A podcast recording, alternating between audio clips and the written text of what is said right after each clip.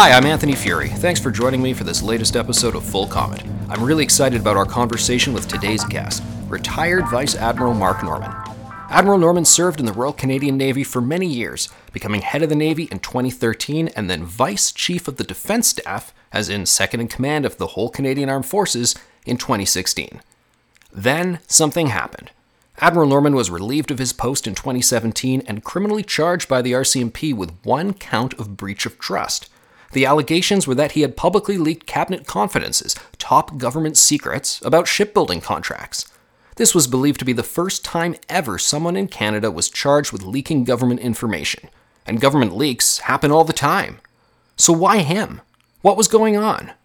Given that the case was first referred to the RCMP by bureaucrats close to Prime Minister Justin Trudeau, many people suspected that this began as a politically motivated attempt to target the Admiral. Admiral Norman maintained his innocence throughout and maintained a vigorous defense. Veterans, serving military members, Canadians of all walks of life rallied behind him, donating to his defense in what is believed to be the largest civil defense fund in Canadian history. And in 2019, the charges against Norman were dropped. No reasonable prospects of conviction, they said, and he received a settlement and an all party apology in the House of Commons. This whole saga is considered by many as a blight upon the government, that such a frivolous charge would have been issued in the first place against such a respected and senior military figure. The conversation that follows is not about the ordeal that Admiral Norman underwent. The terms of his settlement are such that he does not speak about the matter publicly. However, if Norman's career had not been cut short, he would likely still be second in command of the Canadian Armed Forces, or maybe even now be in charge as the Chief of the Defense Staff. So when it comes to discussing Afghanistan, China, Canada on the world stage, sexual harassment and assault in the military, and the evolving challenges this nation will face in the 21st century, Admiral Mark Norman has one of the most informed and senior level perspectives in the country. He joins me now. Vice Admiral Norman, welcome to the podcast. Thanks so much for joining us. Well, hello, Anthony, and it's great to be with you. I'm looking forward to our discussion. Absolutely. And, you know, we've really been focused on talking about COVID for the past year and a half. We've really been, in some respects, I guess, uh, insular in how we look at the issues that our nation faces right now. But, you know, there's a whole world out there and stuff has continued this past year and a half. And what are the issues right now that you're thinking about when it comes to Canada and world affairs? Okay, well, the first thing I'd like to say is I'd like to take the opportunity to, to thank you and your listeners uh, for the incredible support that I, my family and I received uh, over a, a, very troubling period uh, that's now behind us. And uh, I just think that uh, many of your listeners were uh, in my corner, and I want them to know that I very much appreciated their support. And I think to your question more specifically, as as we look um, beyond our own borders and even to the extent of our own borders. What, what we're seeing is a world that was uh, changing even prior to the arrival uh, of the pandemic and uh, has continued to evolve. And in some respects, I think is a, a more dangerous place now than it was uh, even five years ago and perhaps even um, at the very uh, outset of the pandemic. And I'm, I'm happy to explore some of those ideas with you. Yeah, I mean, let's go into the terrain. Let's go into the different areas that we're talking about here. Uh, I know there's state actors, there's non-state actors.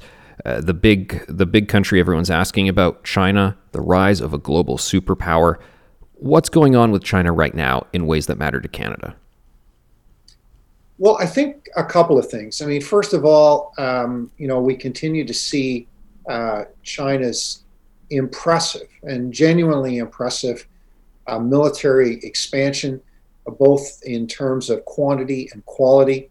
Uh, we see uh, China's uh, ongoing and increasingly aggressive actions as it relates to um, their immediate neighbors uh, in the neighborhood of uh, the Indo Pacific. And we see um, ongoing uh, coercion and economic um, pressure and the establishment of strategic relationships, often um, under, under duress, if I can put it that way, uh, globally. Um, and then we see the um, underlying issues related to um, the interdependencies and interconnectedness of uh, the Chinese economy with the global economy in general. And every one of those things that I've laid out uh, have implications for Canada, either directly or indirectly. Um, as, as much as they're actively engaged in the Arctic, um, to uh, how uh, the trade balance with the United States uh, potentially affects uh, geostrategic stability going forward.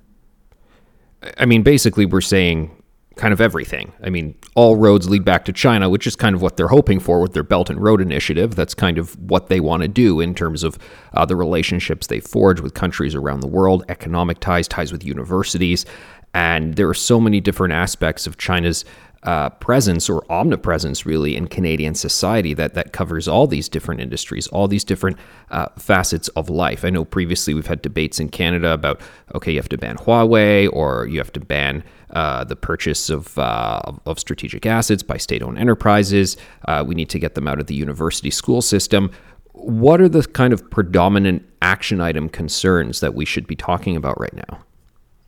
Well, I think uh, what what we need to do is we need to kind of look at this uh, from China's perspective, and and I don't profess, and I, you know, complete uh, transparency uh, declaration here to you and your viewers.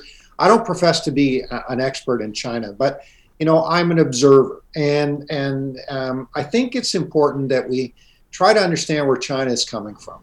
And this is not necessarily to defend their actions, but I think it's important that we can put their actions in a context. And then we can explore all of those uh, disparate things that you've already listed uh, in, in a context of perhaps better understanding. There's a couple of things we need, we need to look at here. One, one of them is, is history, obviously, and that relates to um, China's um, ongoing um, concerns and ongoing position that uh, you know never again um, are they going to be beholden to anybody else or the victims of anybody else's aggression.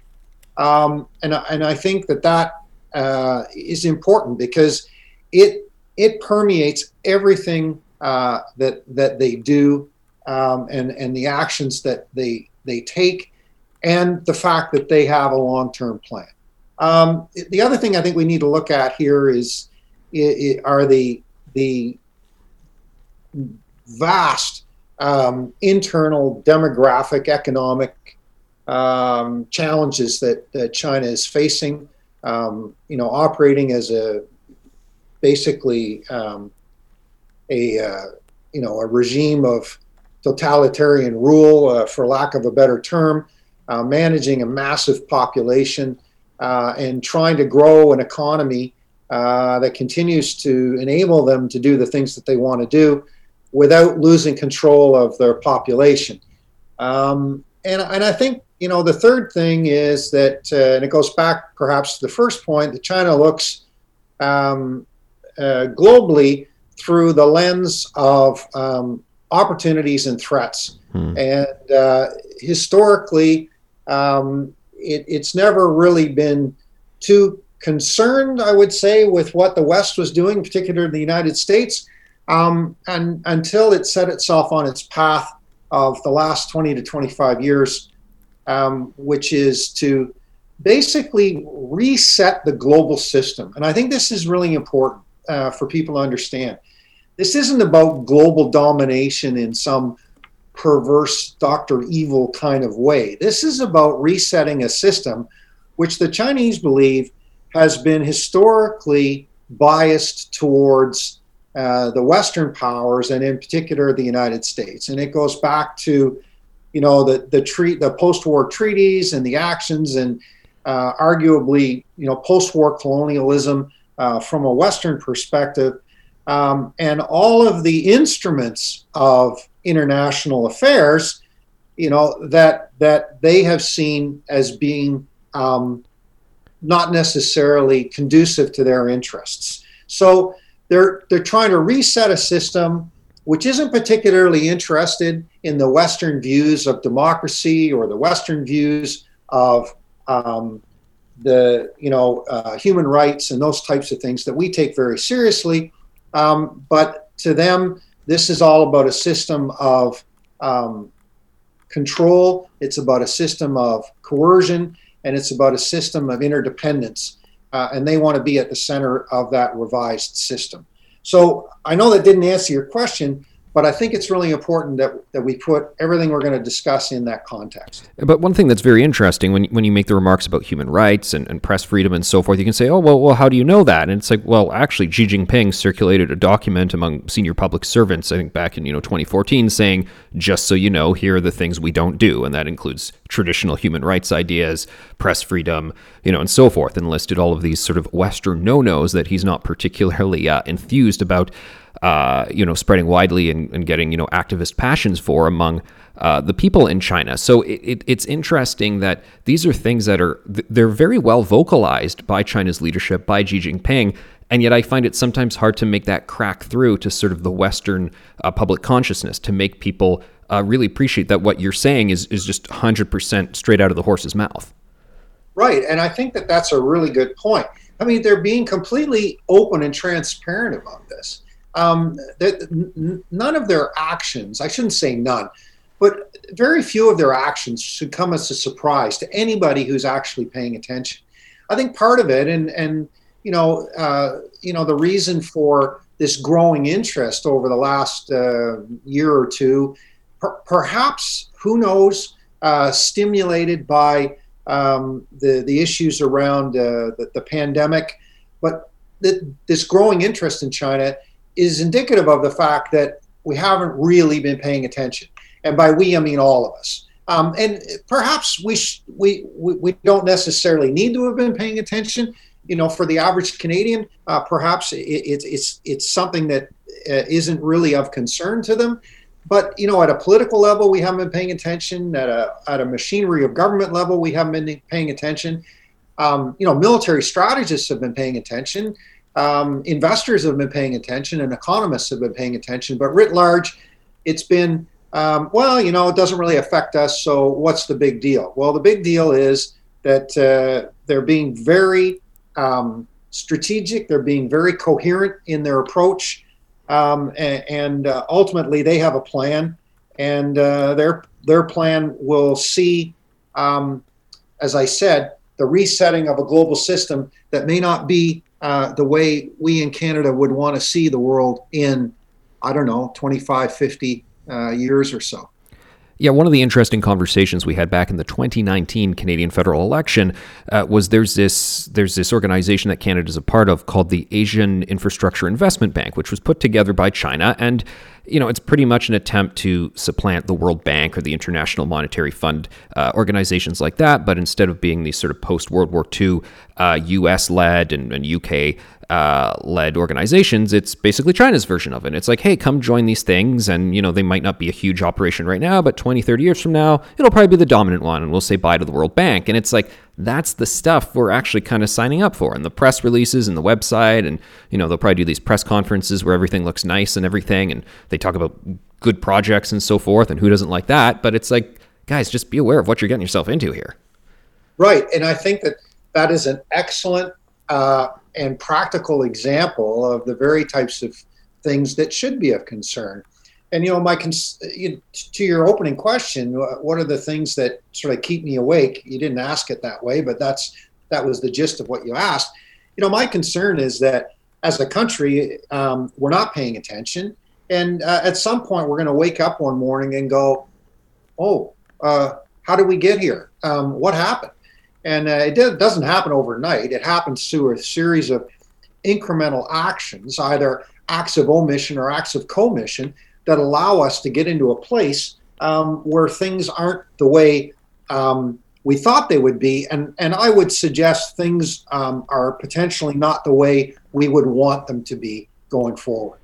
Mark Norman, I want to get your thoughts on the South China Sea and naval operations in that part of the world. A lot of people say if there's a World War III or something like that, if there's a flare up, it's going to be commenced at least in the water. I just plugged in into Google China aircraft carrier because I want to get the list of how many they had, how many they're building, and so forth. And I want to get your thoughts on procurement in a minute. But when I actually plugged that into Google, uh, I got a news alert that said uh, this is from a news agency in Australia Beijing's.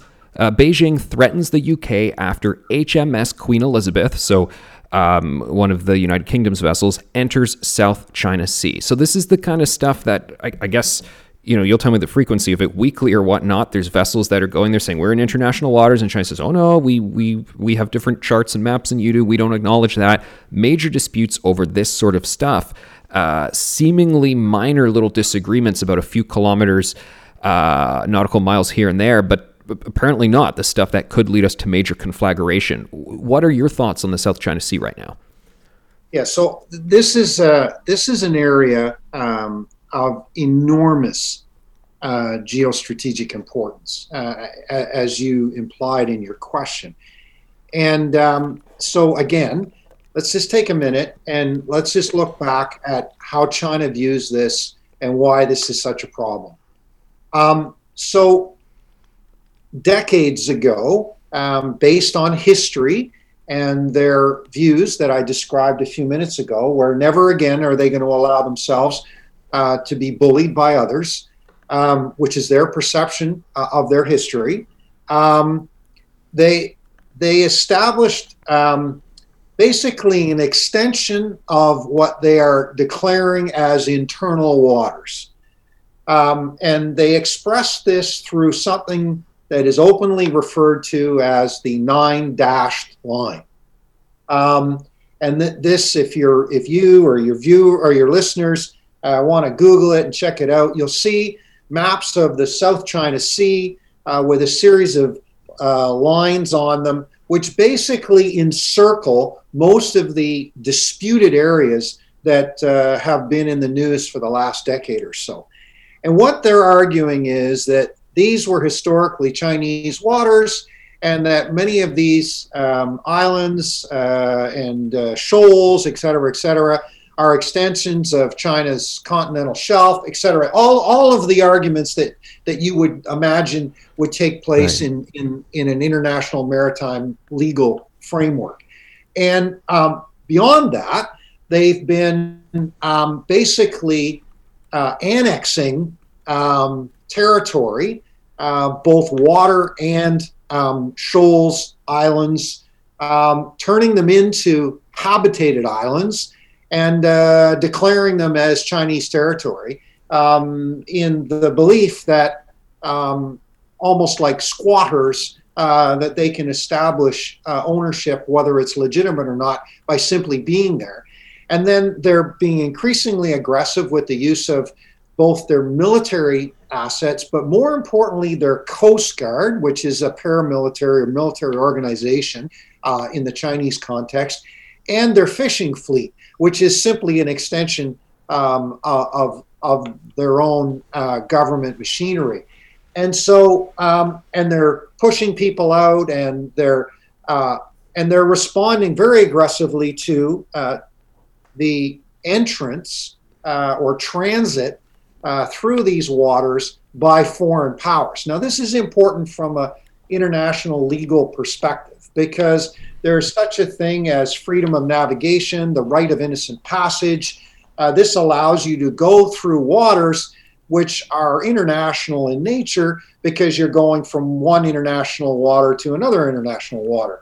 Um, the, the most obvious in this case would be the Taiwan Strait. Of course, China claims that Taiwan is uh, basically a rebel province of China and that it's therefore part of Chinese territory, and therefore they would claim that the waters between that island uh, and the mainland would be um, Chinese territorial waters. Well, uh, territorial waters typically only extend 12 miles either side of the um, of the landmass. You can make more sophisticated claims based on a bunch of legal arguments, but fundamentally that's it. So, you know, if it's 24 miles, it's pretty much a slam dunk. If it's any more than that, then you start getting into some gray areas around um, whether there's international waters there or not. Um, in the case, in this case, we're talking um, 100 plus miles, um, and and this is a, this is a, a really sensitive issue for countries like the United States, who are uh, the flag bearers, uh, pun intentional, for um, this this premise of freedom of navigation, and they ask allies, and allies um, support this principle by sailing ships uh, through some of these contentious waters. The Australians are doing it all the time. Um, the uh, Canada has done it uh, recently, and uh, now with the United Kingdom, uh, the biggest uh, issue there is the fact that they have deployed um, one of their brand new world class um, super carriers with escorts. Um, and are are making a fairly blatant statement to the Chinese that uh, they consider these international waters, which of course infuriates the Chinese and then just causes them to escalate this further. A long uh, response to your question, but hopefully useful. Mark, I want to get your thoughts now on military procurement for Canada, particularly when it comes to naval procurement, since you've just established that yes, Navy still matter, water still matters. You alluded to stuff going on in the Arctic. Uh, that area is believed uh, to be increasingly at play in the years ahead. Obviously, stuff going on in the Pacific. We're currently engaged in the Canadian Surface Combatant Project, uh, where we're trying to procure, I guess, 15 new warships beginning in the mid to late 2020s, is I guess when they'll hopefully. Well, I guess the last ones won't be delivered until much later than that. 15 ships that'll come in at a cost of, well, right now the Parliamentary Budget Office is saying $77 billion. Uh, knowing government as I do, I'm going to expect that's going to be even higher than that uh, when everything comes into play. And it's like, okay, great, we need these vessels. At the same time, you're like, 15 ships this many years, this many decades ahead. Meanwhile, we see the news stories about China builds bridge or hospital or whatever in eight days or eight weeks or whatnot. What is this project in a nutshell? What are its positives? What are its challenges? Yeah, so I, I want to come back uh, to the the issues around China and the comparisons and the building uh, in, in, a minute, but um, perhaps you'll remind me to go back there. But to your question, um, you know, fundamentally, this is about um, replacing and ultimately uh, modernizing and upgrading um, a capability that has historically been part of the Royal Canadian Navy. Uh, it's been the central uh, component of the Royal Canadian Navy basically since the 1980s. Um, uh, after we got rid of our last carrier, and um, it, it's also about rebuilding the capacity uh, to um, build our own ships. And I guess some would argue that that is something we don't need to necessarily do. But with knowing how to build ships comes the ability to um, repair and overhaul your own ships. And um, if you imagine a worst case scenario where you don't uh, have the luxury of shopping on the international market and things are happening really quickly, right. you have to ask yourself the question uh, do you want to be dependent on others, or are there certain capabilities that you want to have um, in Canada for yourself? So that, that's some of the, the context for it. 15 ships um, basically uh, is the, the rough uh, calculation of the number necessary uh, to um, provide the kind of presence and uh, availability of a fleet uh, that has to cover three oceans um, that may have to deploy uh, into harm's way, uh, as we were discussing a while ago um, in, in relation to uh, the actions related to China. Um, and so, you know, this is a massive undertaking. Um, it it is very slow. It is very painful. Uh, it, arguably um, unnecessarily slow, uh, so uh, on both of those fronts. Um, but we're talking about um, what is the essence of the Royal Canadian Navy's surface fighting fleet.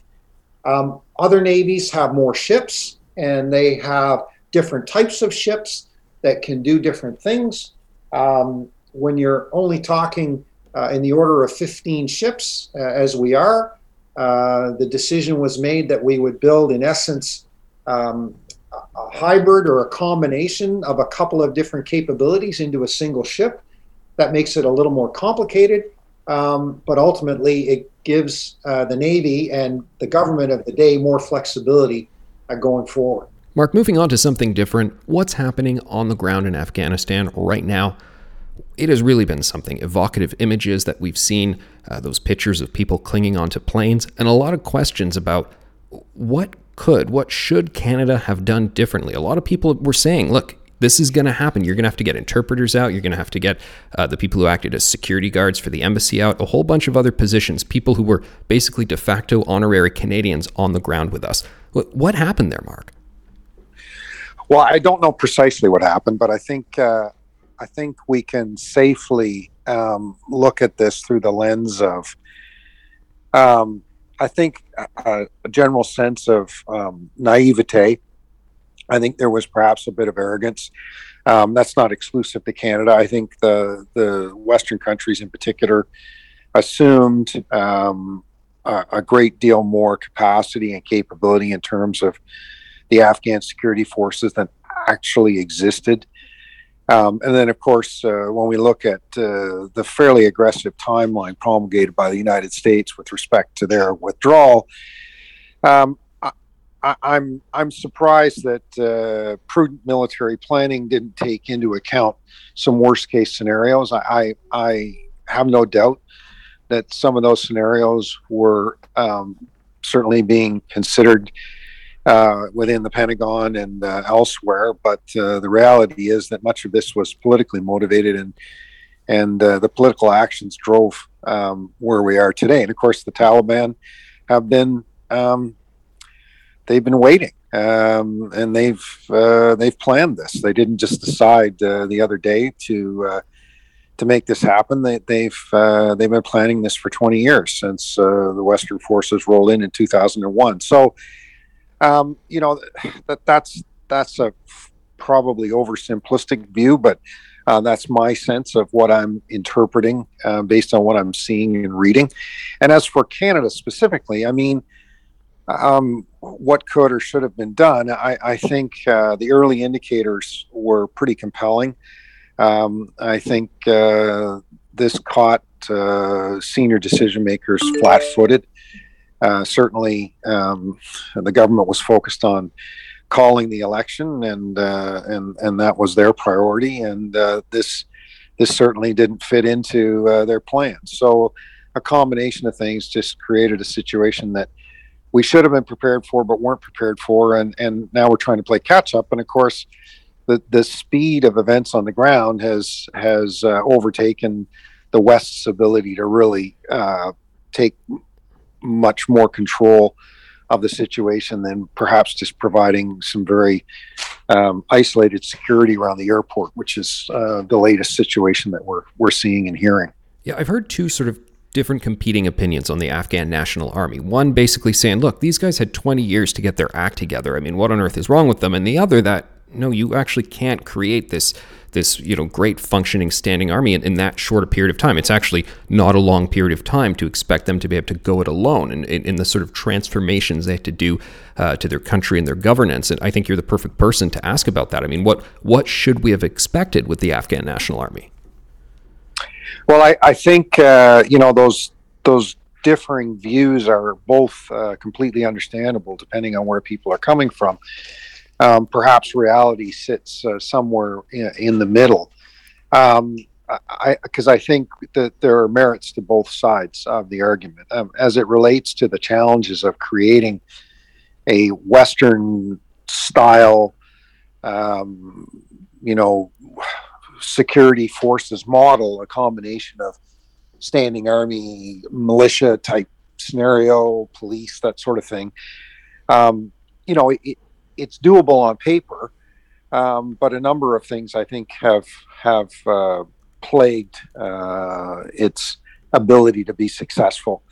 Um, the first thing is you got to look at the society in in in in its entirety and in general.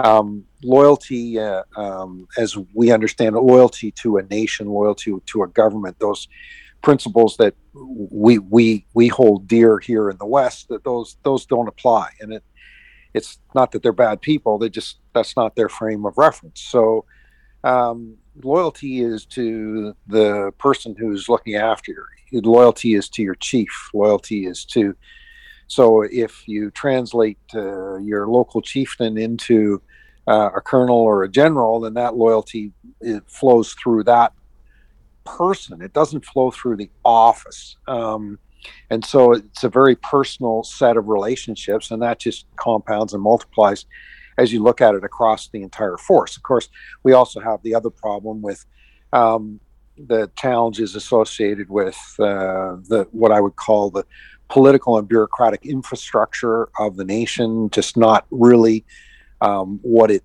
needed to be.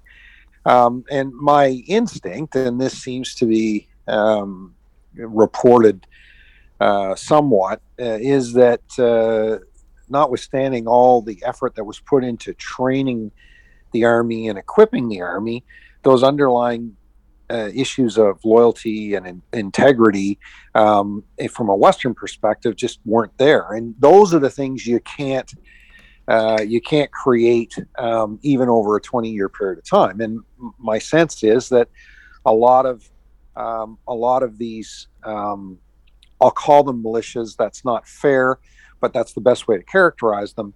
It, uh, just basically either never showed up to fight or um, just decided that it wasn't worth fighting. Um, I'm not. I'm sure there were a number of deals made at the senior officer level um, with the with the Taliban, and and uh, so the force existed on paper, but it didn't really exist. That, that's a long answer, and um, you know, is it is it something that should have been foreseen? Perhaps. Um, I think there was a high degree of confidence being put into um, the capacity uh, of the Afghan security forces.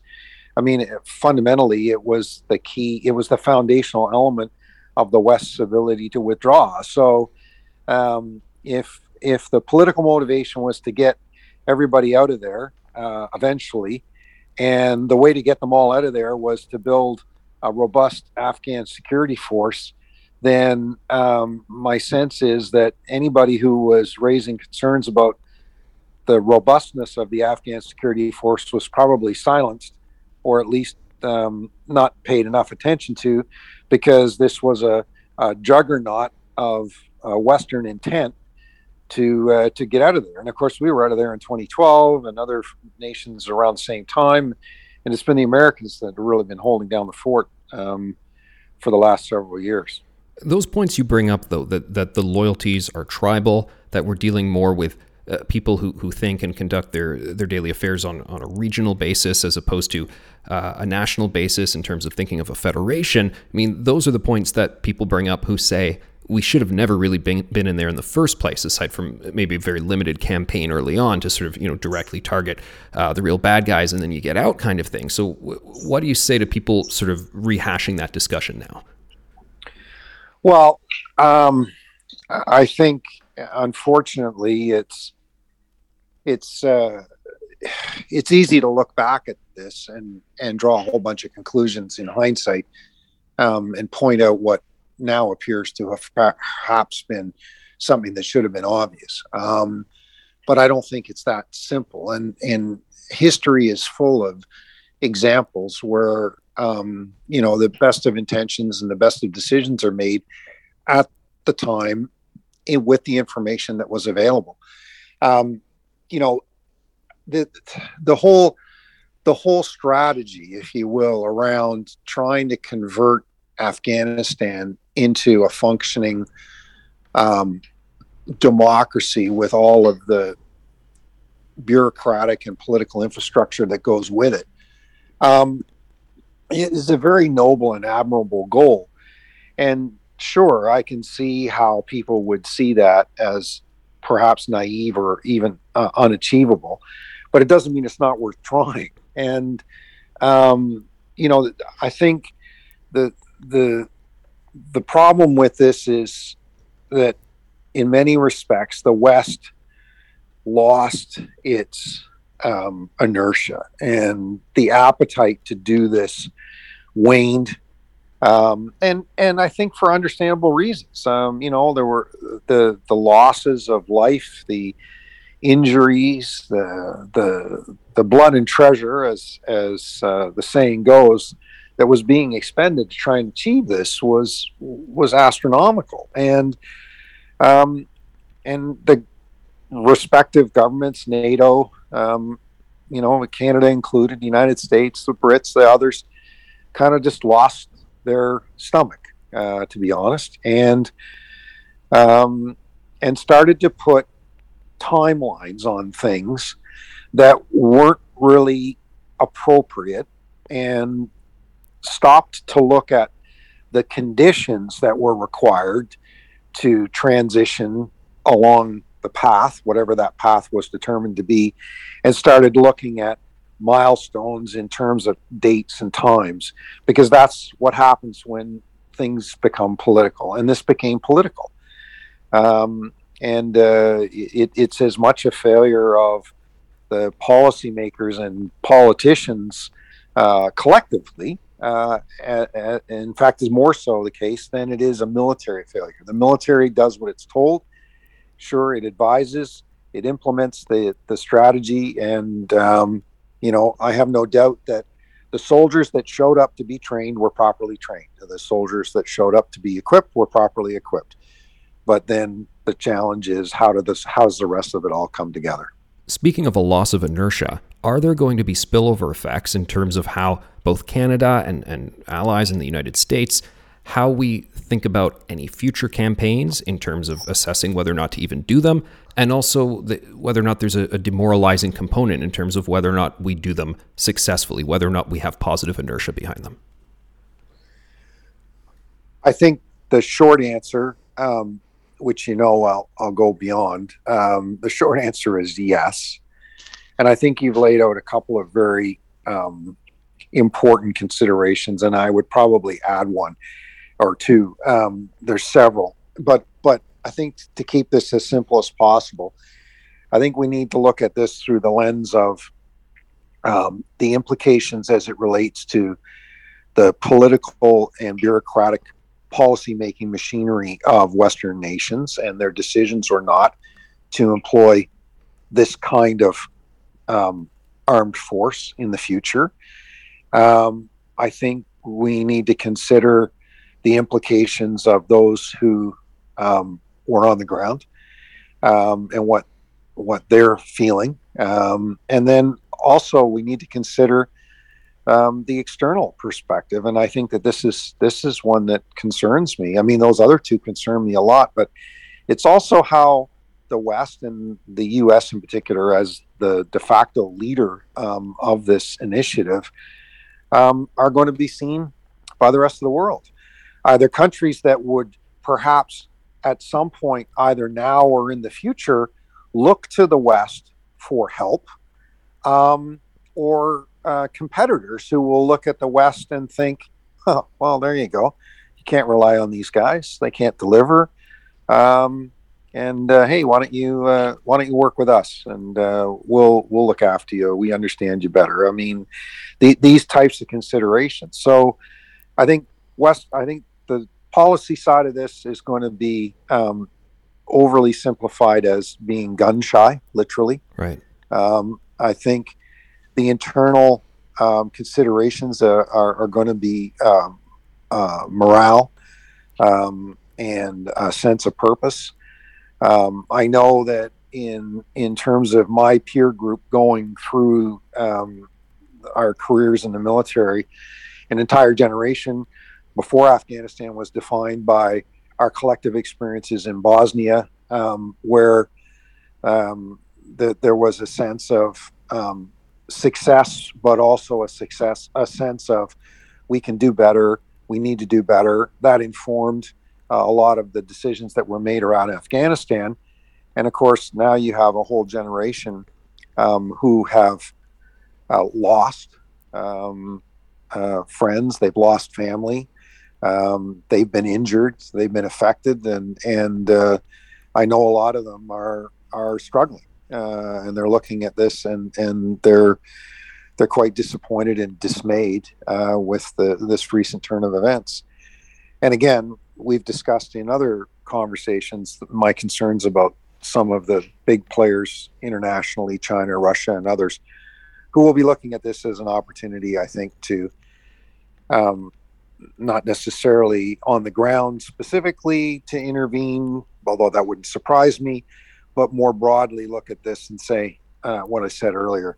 Hey, look, you can't trust the Americans. You can't trust the West. Uh, why don't you work with us? We're more reliable. We're gonna we're gonna listen to you. We're gonna work with you. We're not going to tell you what to do, et cetera, et cetera. Those those are my three broad reactions. I think.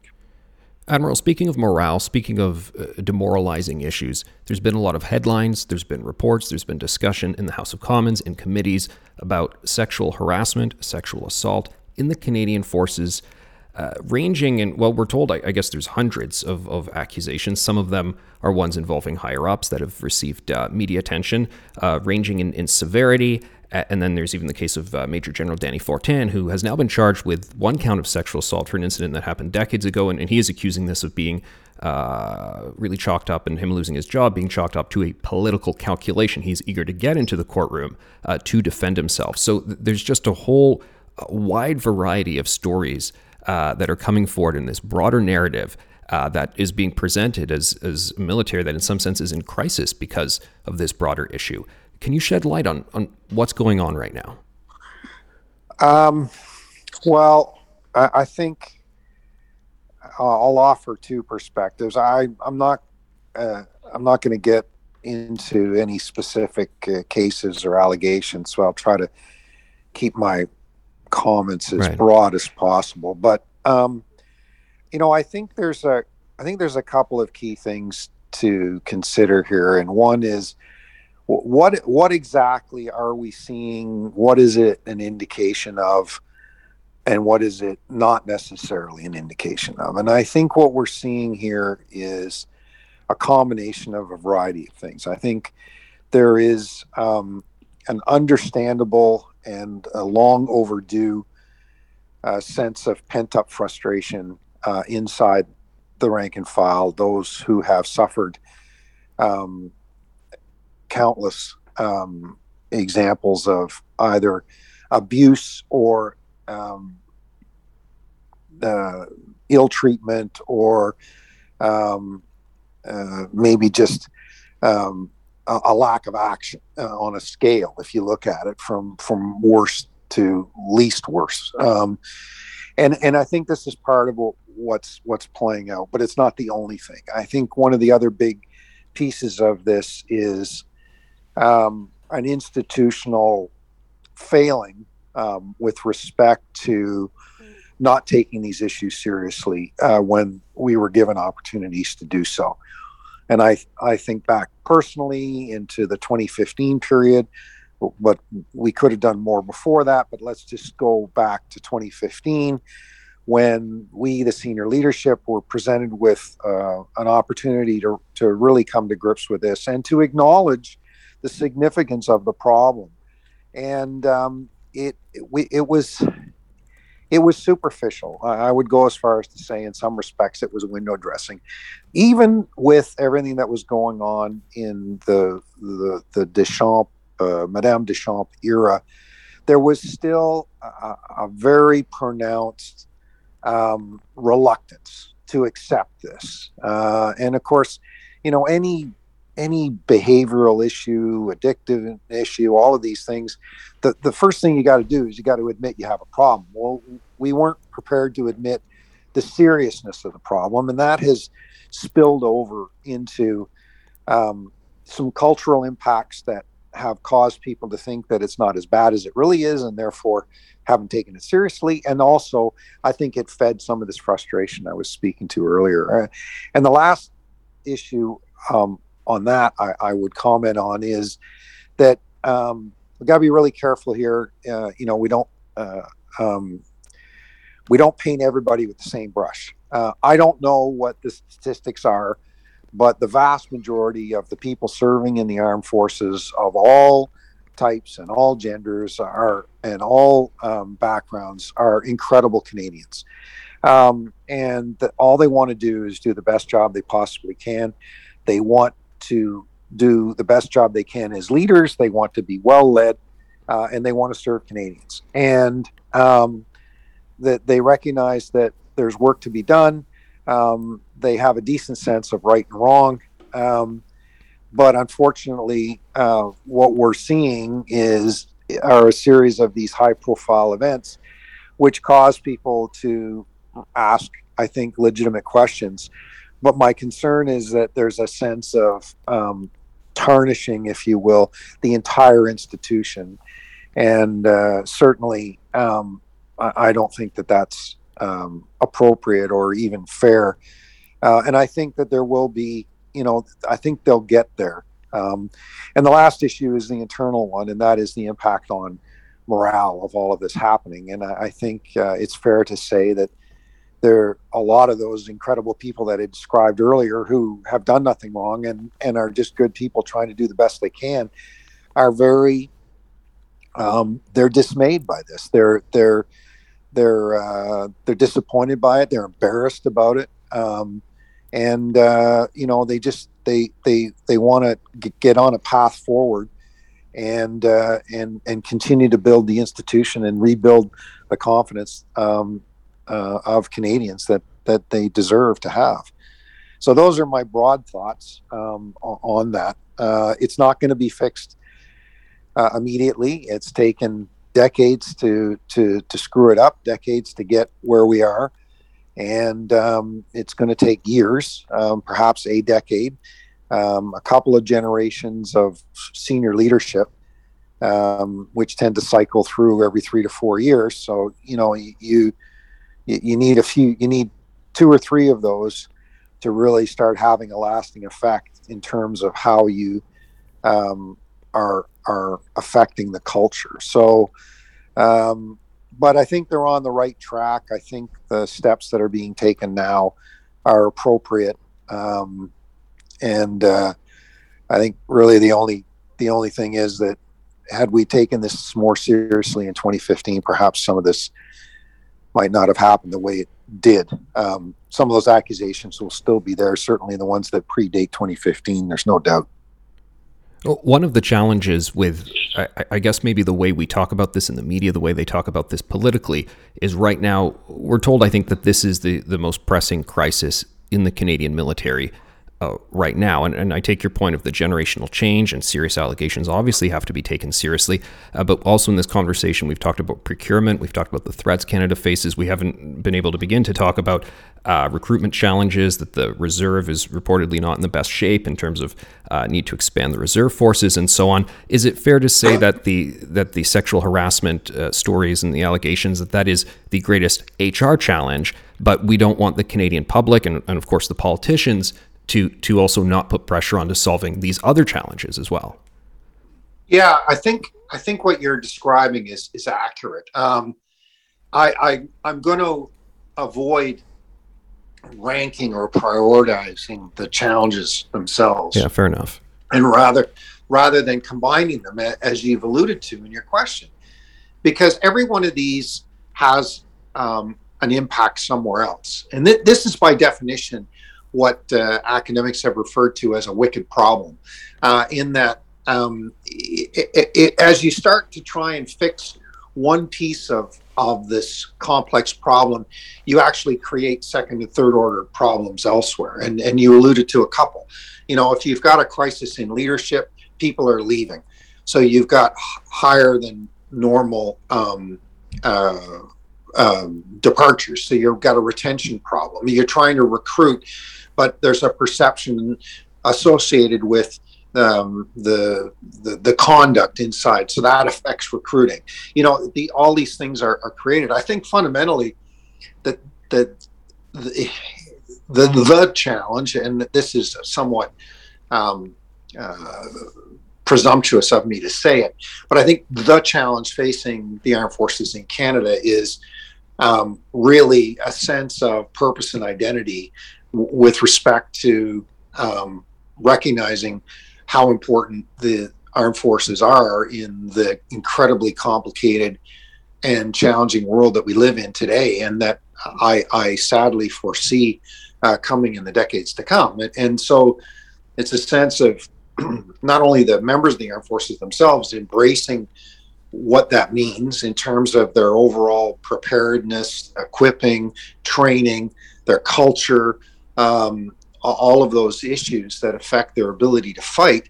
But it also has to do with the views of Canadians um, and and the views of decision makers.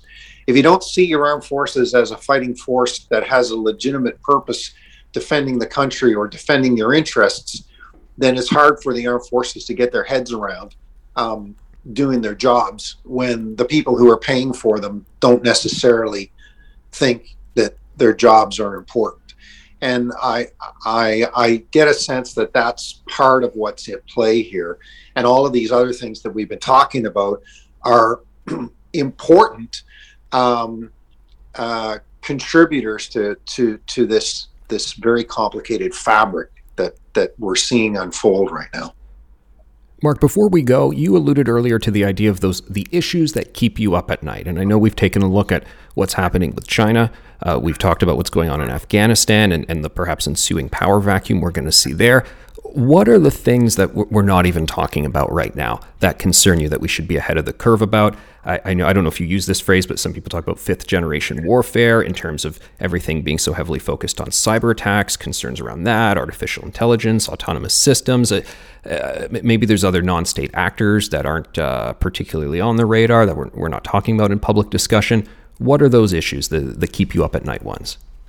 Yeah, so the, the types of things that you described would fall into two categories. They're either um, potential threats that n- need to be properly addressed, or they're potential methodologies, um, and they can be used uh, either um, by adversaries or by us. And so I, I tend, all of those things are out there and they're active. And as you as you alluded to, you, you know they they they they factor into the thought process. I think that the to try and put it in one thought, if I can, I think what really disturbs me is um, an underlying sense of a lack of purpose, um, a lack of a sense of who we are as Canadians, what we believe in, and how we want to um, make the world a better place or how we want to identify and defend our interests. And I think that those conversations are um, they're they're shallow, um, they're transactional, and uh, they lack the kind of strategic depth and commitment that I think we need to have. And and they are not helped by political rhetoric. Um, as soon as these things become political, as soon as we start trying to um, uh, assign some sense of relative value to uh, the merits uh, of a point um, because of the party that it comes from or the leader of the party or any of these other issues then we we we dilute the value of the conversation. And we need to be looking at this as a nation. We need to be looking at this uh, from the perspective of um, where we want to be in 10, 20, 50 years, not um, what is the issue that, that is the most pressing issue today um, as it relates to um, uh, the political rhetoric or a, an election cycle or whatever that, that may be. Um, I'm not avoiding the specifics of your question. I just think that all of those things they they color how we look at things. But fundamentally, I don't think we're looking at the right things um, uh, from a strategic perspective. Mark Norman, I know there's a lot of interest in you as a person and what you're going to do next and what you've been up to. Uh, please tell us some of that. I also understand that there's a, a, charity that you take a great interest in right now. Yeah, so I um, I took a bit of time to think about what I wanted to do when I grew up, um, and uh, I uh, I I wanted to uh, do things that I thought were of value to um, others, um, and that would give me a chance to sort of um, either contribute to somebody else's success or pay back. So I, have got a couple of initiatives that I'm working on. One the is the Royal Canadian Navy Benevolent Fund, which is an incredible organization that's been around. It'll be 80 years uh, next year, celebrating its uh, 80th anniversary, and it looks after uh, sailors um, serving and retired veterans. Um, and their families, um, and uh, but in addition to that, I'm doing some consulting work through um, a couple of firms, uh, one here in Ottawa, uh, and and that's where, where I'm helping either startup Canadian companies or other companies that are looking to come into Canada and um, and get involved with uh, some of our defense and security um, activities, and that's really exciting. Um, it's interesting, and it, it's just fun to be part of something that's um, uh, not uh, typical procurement in the classic sense, but it, it's also an opportunity to help these folks, uh, you know, get get their fledgling companies up and running. So so those are, and I do a lot of cycling and try to keep active and keep fit. But you know, that's that's it. And I'm still I'm still watching very carefully, and hopefully at some point in the future there'll be an opportunity to to make uh, an, a different type of contribution if if uh, the circumstances change. Um, we'll see what happens in the next few weeks here.